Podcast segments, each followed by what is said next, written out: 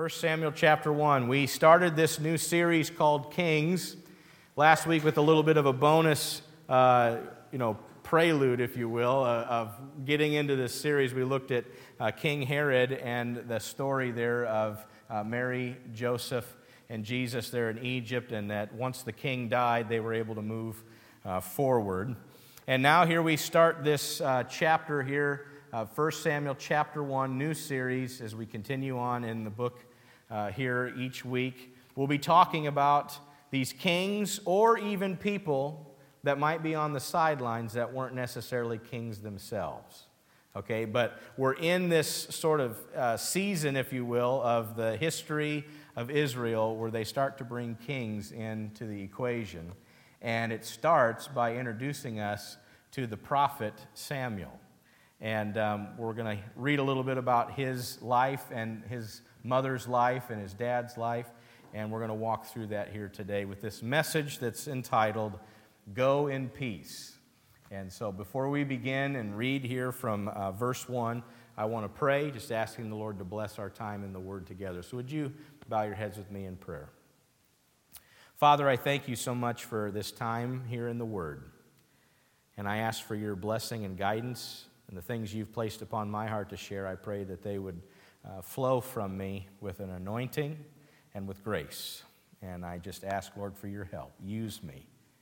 Use me to, to speak what it is you desire for us to hear. And Lord, I pray for a blessing upon our children's ministry right now as they are uh, digging into the Word and hearing about you and, and the many stories of Scripture. I pray, Lord, that you would grow their faith. Bless those who are leading. We thank you for their commitment and I just pray, Lord, for a, a sweet spirit in that place as you're blessing them. And we thank you now. Guide us, Lord. In Jesus' name we pray. Amen. All right, 1 Samuel chapter 1 here, starting in verse 1. There was a certain man from Ramathaim, a Zuphite from the hill country of Ephraim whose name was Elkanah, son of Jeroham, the son of Elihu, the son of Tohu, the son of Zuph, an Ephraimite. Whew, let's just kind of. You had to read that one this week, Paul. How did I do there? Okay. Poor guy. I'll read for you, Russ, and then I gave you that, right? Now, he had two wives. One was called Hannah, and the other one was Peninnah. And Peninnah had children, but Hannah had none. Now, year after year, this man went up from his town to worship and sacrifice to the Lord Almighty at Shiloh, where Hophni and Phinehas, the two sons of Eli, were priests of the Lord.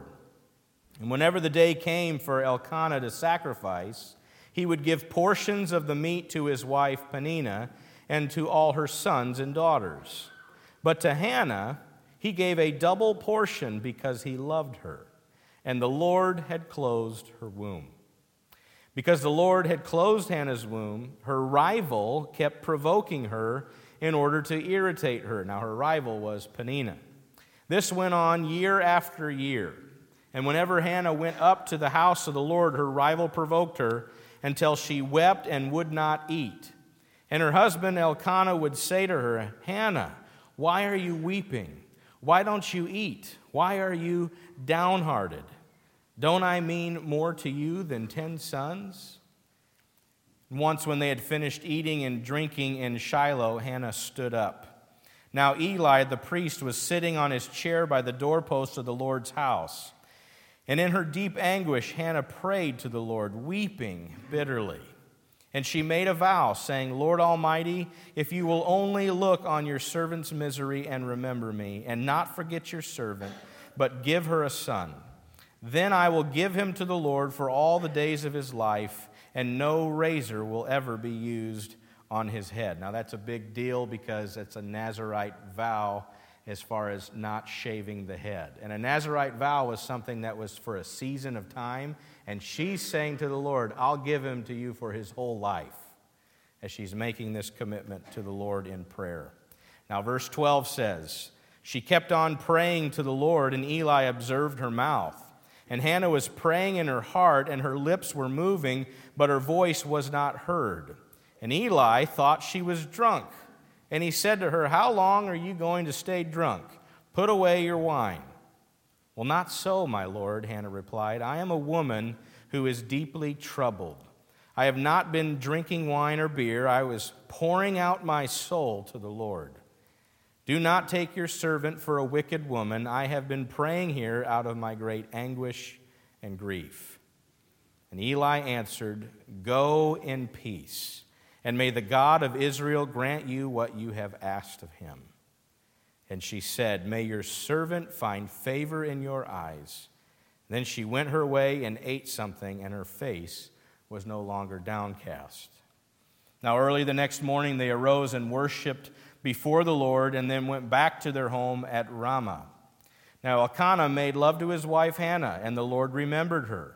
So, in the course of time, Hannah became pregnant and gave birth to a son. And she named him Samuel, saying, Because I asked the Lord for him. Now, when her husband Elkanah went up with all his family to offer the annual sacrifice to the Lord and to fulfill his vow, Hannah did not go. She said to her husband, After the boy is weaned, I will take him and present him before the Lord, and he will live there always. Do what seems best to you, her husband Elkanah told her. Stay here until you have weaned him. Only may the Lord make, his good, make good his word. So the woman stayed at home and nursed her son until she had weaned him. And after he was weaned, she took the boy with her, young as he was, along with a three year old bull an ephah of flour and a skin of wine, and brought him to the house of the Lord at Shiloh. When the bull had been sacrificed, they brought the boy to Eli, and she said to him, Pardon me, my Lord, as surely as you live, I am the woman who stood here beside you praying to the Lord. I prayed for this child, and the Lord has granted me what I asked of him. So now I give him to the Lord. For his whole life he will be given over to the Lord and he worshiped the Lord there. There's a lot of things to walk through here in this passage, a lot going on. I'm, I'm sectioning it out actually into three parts here. And the first is uh, verses 1 through 8. We kind of get the family introduction here, a unique blend here of two wives, which was customary of that time, but not approved, if you will. This is not God's desire that you have a bunch of wives, okay? That's not this kind of church, and, uh, but that is a part of their story and their lives. So uh, Elkanah marries Hannah, and I think you can assume that since they weren't able to have kids and he wanted kids, he then takes another wife, Peninnah, and then is starting to have kids with her. And so imagine playing second fiddle, Peninnah. You know, you're the second wife. You weren't the first choice, you were the second choice. How would you feel about Hannah?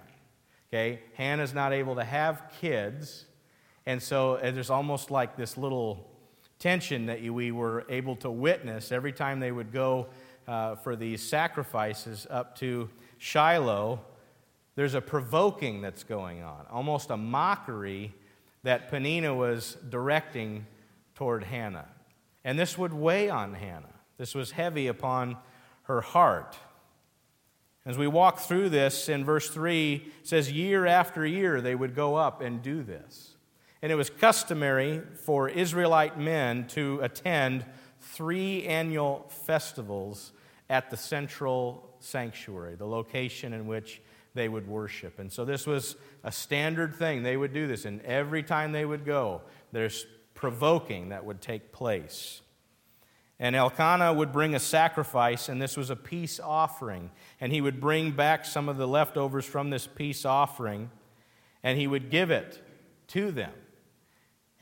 Some to Peninnah and some to Hannah. And what's interesting, he says, enough for Peninnah and all her children, and then a double portion to Hannah, who had no children. And it's clear that he was still uh, in love with Hannah, still my first choice. And you can see how that's even provoking some things there in Peninnah to start taking shots. In verse 6, I think this is interesting and I want to point this out. Okay? Hannah was not getting pregnant because verse 6 tells us that the Lord had closed her womb. The Lord was the one who did this, not Satan. It was not by an accident or nature. And I want us to understand that sometimes the Lord allows things to happen in our life and even can direct things to happen in our life by His own sovereign hand. And here's why because He is up to something that has a great purpose. He's up to something. You know, there's other ladies in the Bible where they struggled with being able to have children, and then God would show up and they started having children. Here's a list of some of them the baby miracles that have taken place, and not baby miracles in size, but the fact that they're literal babies that are taking place. Sarah giving birth to Isaac, and Rebekah giving birth to Esau and Jacob, and Rachel giving birth to Joseph and Benjamin and even Manoah's wife giving birth to the judge Samson. And then you see, too, in the New Testament, Elizabeth giving birth to John the Baptist, the one who would come and he would proclaim that the kingdom of heaven is near and that Christ was on his way, telling people to repent. And so you look at all of these children and you think, wow, these are individuals that had incredible purpose in their life and the timing of when they came had great purpose. And so you see how God's sovereign hand is orchestrating in people's lives, even when maybe the timing isn't what they're wanting, as they're praying through things and they're asking and it's not happening, but the Lord brings it forth in His due time.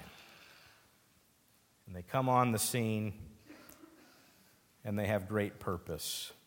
So Peninnah is provoking Hannah, and that word provoking actually means she thundered against Hannah. Thundered. I don't know if you like storms. You know, I know we had one in December, but typically they're in a different season, right? But the thunder, how many of you kind of like hearing that and just like, wow, right? Thundered. Okay, she was not just like shooting little things at Hannah in kind of a sarcastic manner. She was thundering against her. Every year they'd go up there. She had it out for her. And this begins to weigh on Hannah. And it says that she ended up getting to the point where she's weeping and she wouldn't even eat. And then her knight in shining armor in verse 8. Elkanah shows up. And the New Living Translation says, Why are you crying, Hannah? You have me.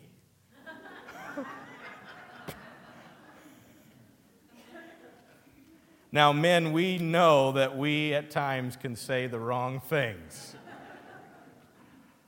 Just because it's in Scripture doesn't mean it was the right thing to say, right? Elkanah is proof that men can have a hard time entering into the emotional weight of a situation. We're wired a bit different, and maybe sometimes we must confess we're a bit clueless. And he says, You have me. Isn't that better than 10 sons? And I mean, even as a man, you're like, That was the wrong thing to say, man. That was the wrong thing to say. You know, Hannah's name means woman of grace.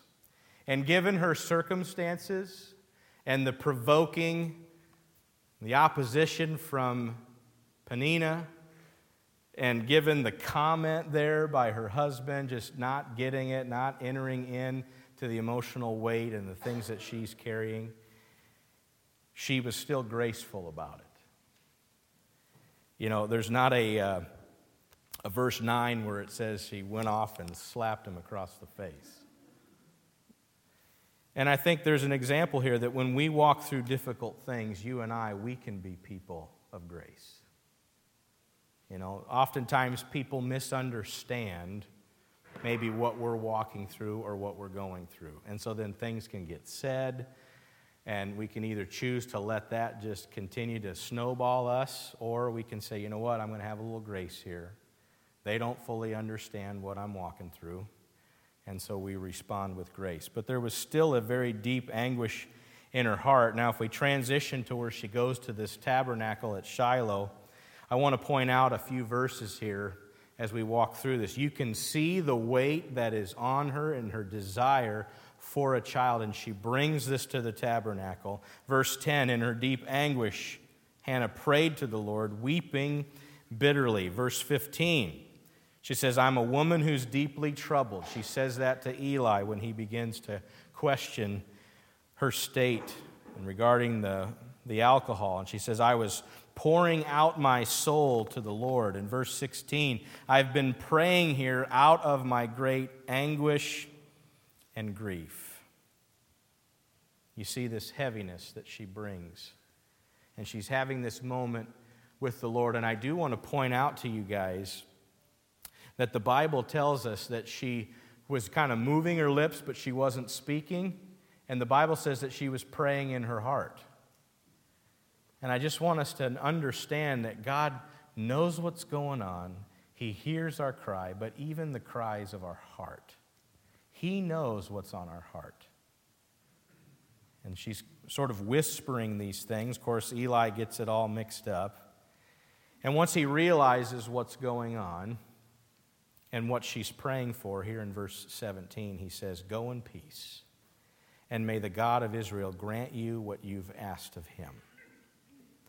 And in verse 18, it says um, that she went her way and she ended up eating something. And remember, she hadn't been eating. And then it also says that her face was no longer downcast. Now, as I'm sitting on this passage this week, and Lord, what do you want me to share? What do you want me to, to present to people that would be an encouragement to them? And I just think, I think there's a lot of people that can probably relate to things that are going on with Hannah. You know, you're walking through a circumstance, you're walking through something that there's just a heaviness to it. There's a weightiness to it. Maybe something you're praying about and it just seems like it's not happening and, it can't happen soon enough, and you're waiting on God to show up and do something. And she comes to this tabernacle, and the priest gets involved, and, and he starts talking to her. And I, I, for me, this was actually encouraging as a pastor to just read his response. He didn't go, Go in peace, and by the way, I have a prophetic word, you're going to have a child. He didn't give her that. He just says, Go in peace. Now, that's a very direct thing. Go in peace. But then the next thing he says, he, he just like palms up. We've talked about that before. He says, May God grant what you're praying about. He didn't say it's going to happen. He just says, may, may God answer your prayer. And for me as a pastor, I mean, I'm shepherding this congregation. And I was just sharing with Troy when we were praying before this service, I said, I feel like there is a lot going on in our congregation right now. People are, are, are carrying a lot. And as somebody who loves this flock and wants to see things going well for you and that these things that you're carrying wouldn't be so heavy, I, am like, I wish I could just say, the Lord said that's going to go away by Tuesday. But that's not what I'm getting. But what I'm, I'm sensing, what Eli said, I just, I want you to go with the peace of God as you walk through these circumstances. And I'm going to pray that God would work out this circumstance. I'm going to ask Him to do that as you pray about it. And as I read that, I'm like, what a palms up thing to do. I mean, I don't have the power to change your circumstance, but God does. And so I can pray with you about that. And we can ask God to move upon that. Her countenance changed, and I think it's because He told her to go in peace. And if you've ever walked through something difficult and the supernatural peace of God enters into that situation, it changes everything. You know, Elkanah did this peace sacrifice, gave these things to his family, and even with the peace sacrifice, his own wife didn't have peace. She was struggling. She couldn't eat. She was weeping. And it wasn't until she was at the tabernacle and the priest said, Go in peace, that she had that resolve this supernatural peace that only God can bring into our lives that sort of steadies us. It steadies us. John MacArthur asks the question what happened to her? That's a fair question. And to fully describe that, I mean, Philippians 4 talks about how the peace of Christ comes to us, but the Apostle Paul says it surpasses understanding. So I can't fully deliver to you, like, here's how it works, guys. When God does this, even the Apostle Paul said it surpasses understanding. When God gives you a peace, even though you're walking through very difficult things. Why was she no longer sad? Her circumstances hadn't changed. She still had no baby, but things changed for her that day at the tabernacle. And MacArthur says he feels that things changed for her because she cast her cares upon the Lord. She was there pouring out her heart lips moving, but the cries of her heart were being lifted to the Lord.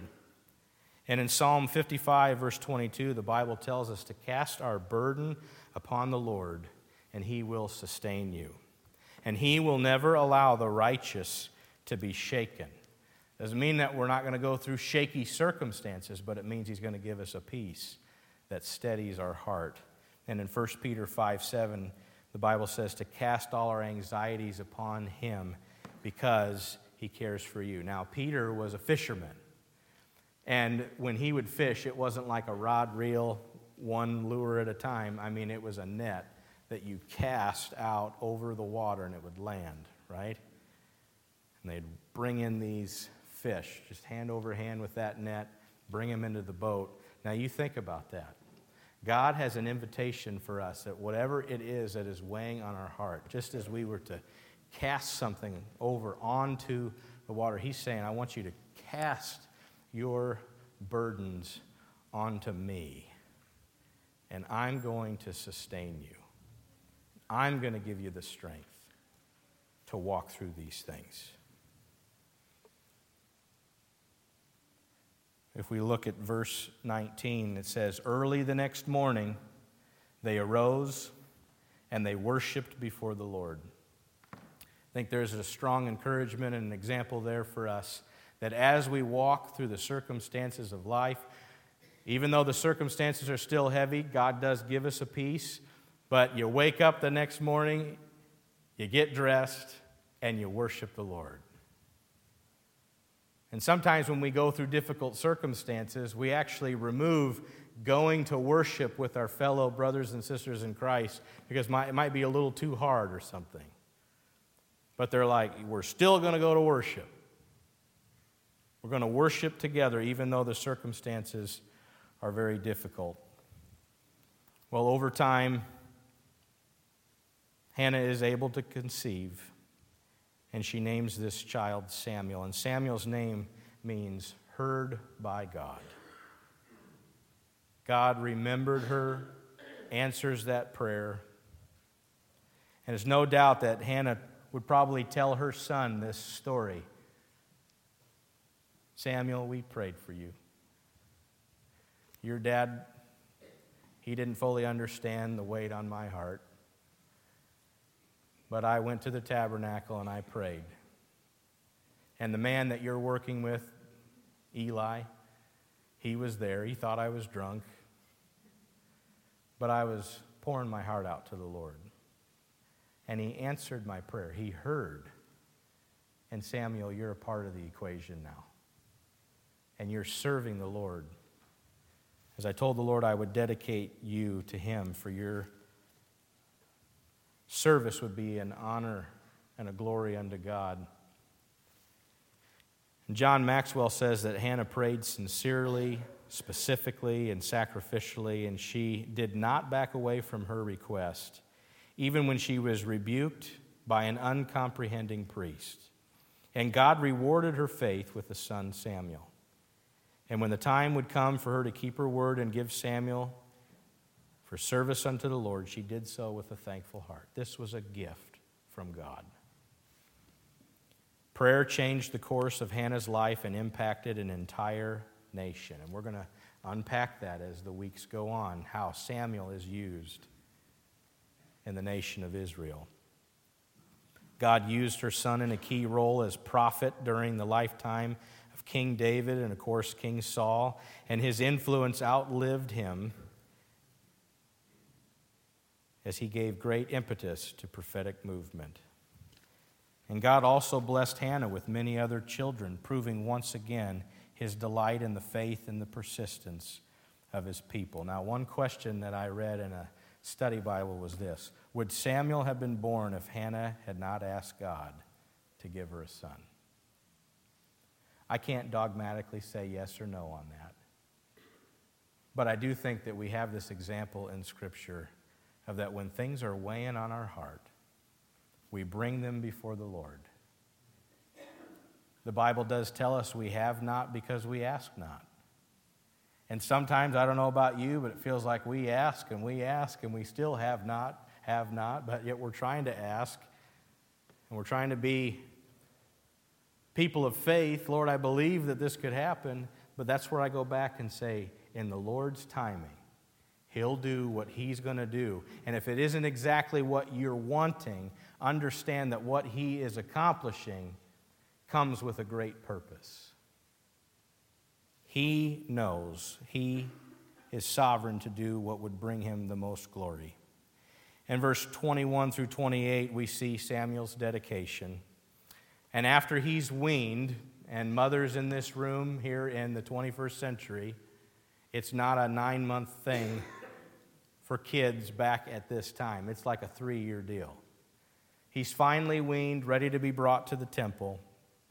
And they bring this sacrifice that would fulfill a vow that included the, the bull and flour and a, a skin of wine. They brought it to the house of the Lord at Shiloh. And she tells Eli, I'm the gal who was here a few years ago praying for a son. Now, I'm sure Eli saw thousands of people, but she remembers that moment with great clarity. I'm the woman who stood here beside you praying to the Lord. She says, I prayed for this child, and the Lord has granted me what I asked of him. So now I give him to the Lord. For his whole life he will be given over to the Lord. And he worshiped the Lord there. And then Hannah begins to unpack this prayer, and I opened the service with it, but focusing in on our verse this week, 1 Samuel 2, verse 2. She says, There is no one holy like the Lord, there is no one besides you, and there is no rock like our God. Remember the peace that she experienced in the midst of the desire she had on her heart? I like the word rock because there is a significance of the foundation that a rock brings in our life. And God steadies us in the midst of the things that we walk through.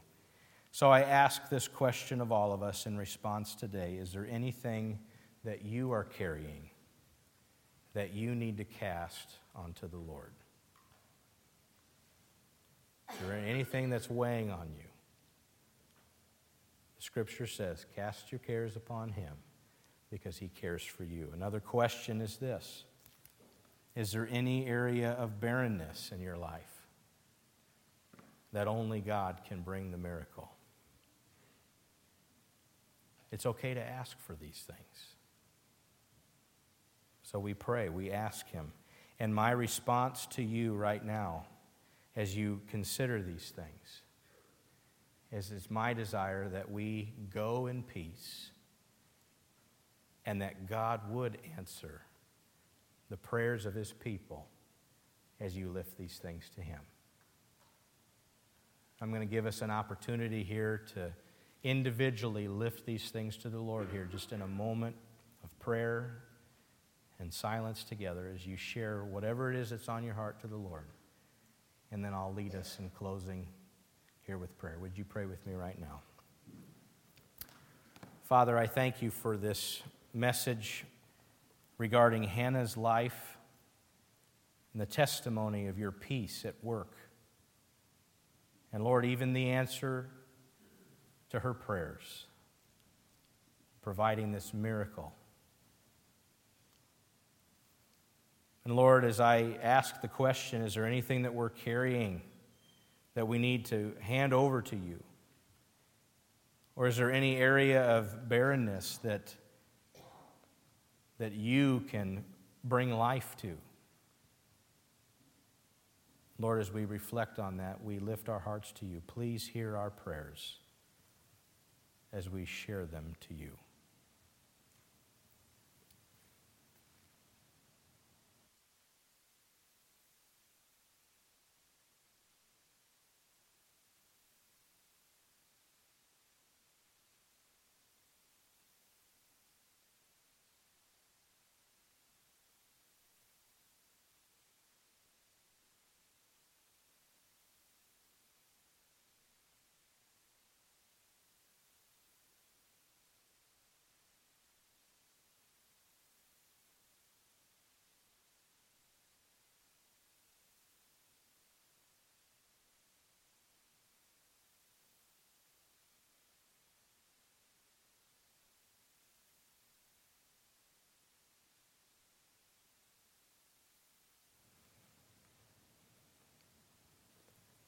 Father, we thank you for hearing our prayers. Lord, the greatest need in our life is a spiritual need.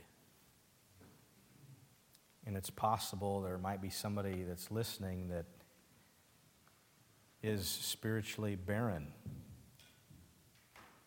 and is in need of new life in Christ.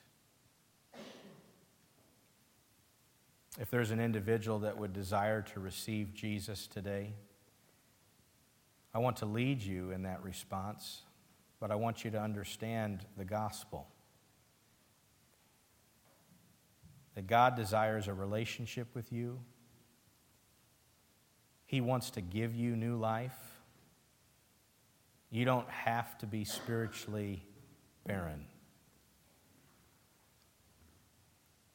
Sin causes our life to be dead.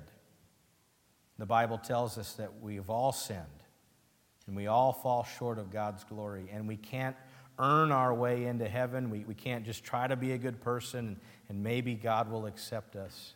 But we come to God in our brokenness, in our barrenness, and we ask Him to redeem us. Jesus came to this earth to pay the penalty and the price of sin. And when he rose again, it proved that his payment truly is the payment that redeems people from sin. There is power in his blood that was shed for you. And by grace, you can put your faith in Christ, and he will give you new life. And if you desire that today, I encourage you to just simply pray with me in your heart and say, Jesus, I want new life. Please save me. Please forgive me of my sin. Please make me new. Today, by grace, I receive you as my Lord and Savior. And I ask that you would use me to accomplish your purposes and help me to serve in your kingdom. And that my life wouldn't be about me, but that it would be all about you. Thank you for this gift today. I put my faith and trust in you.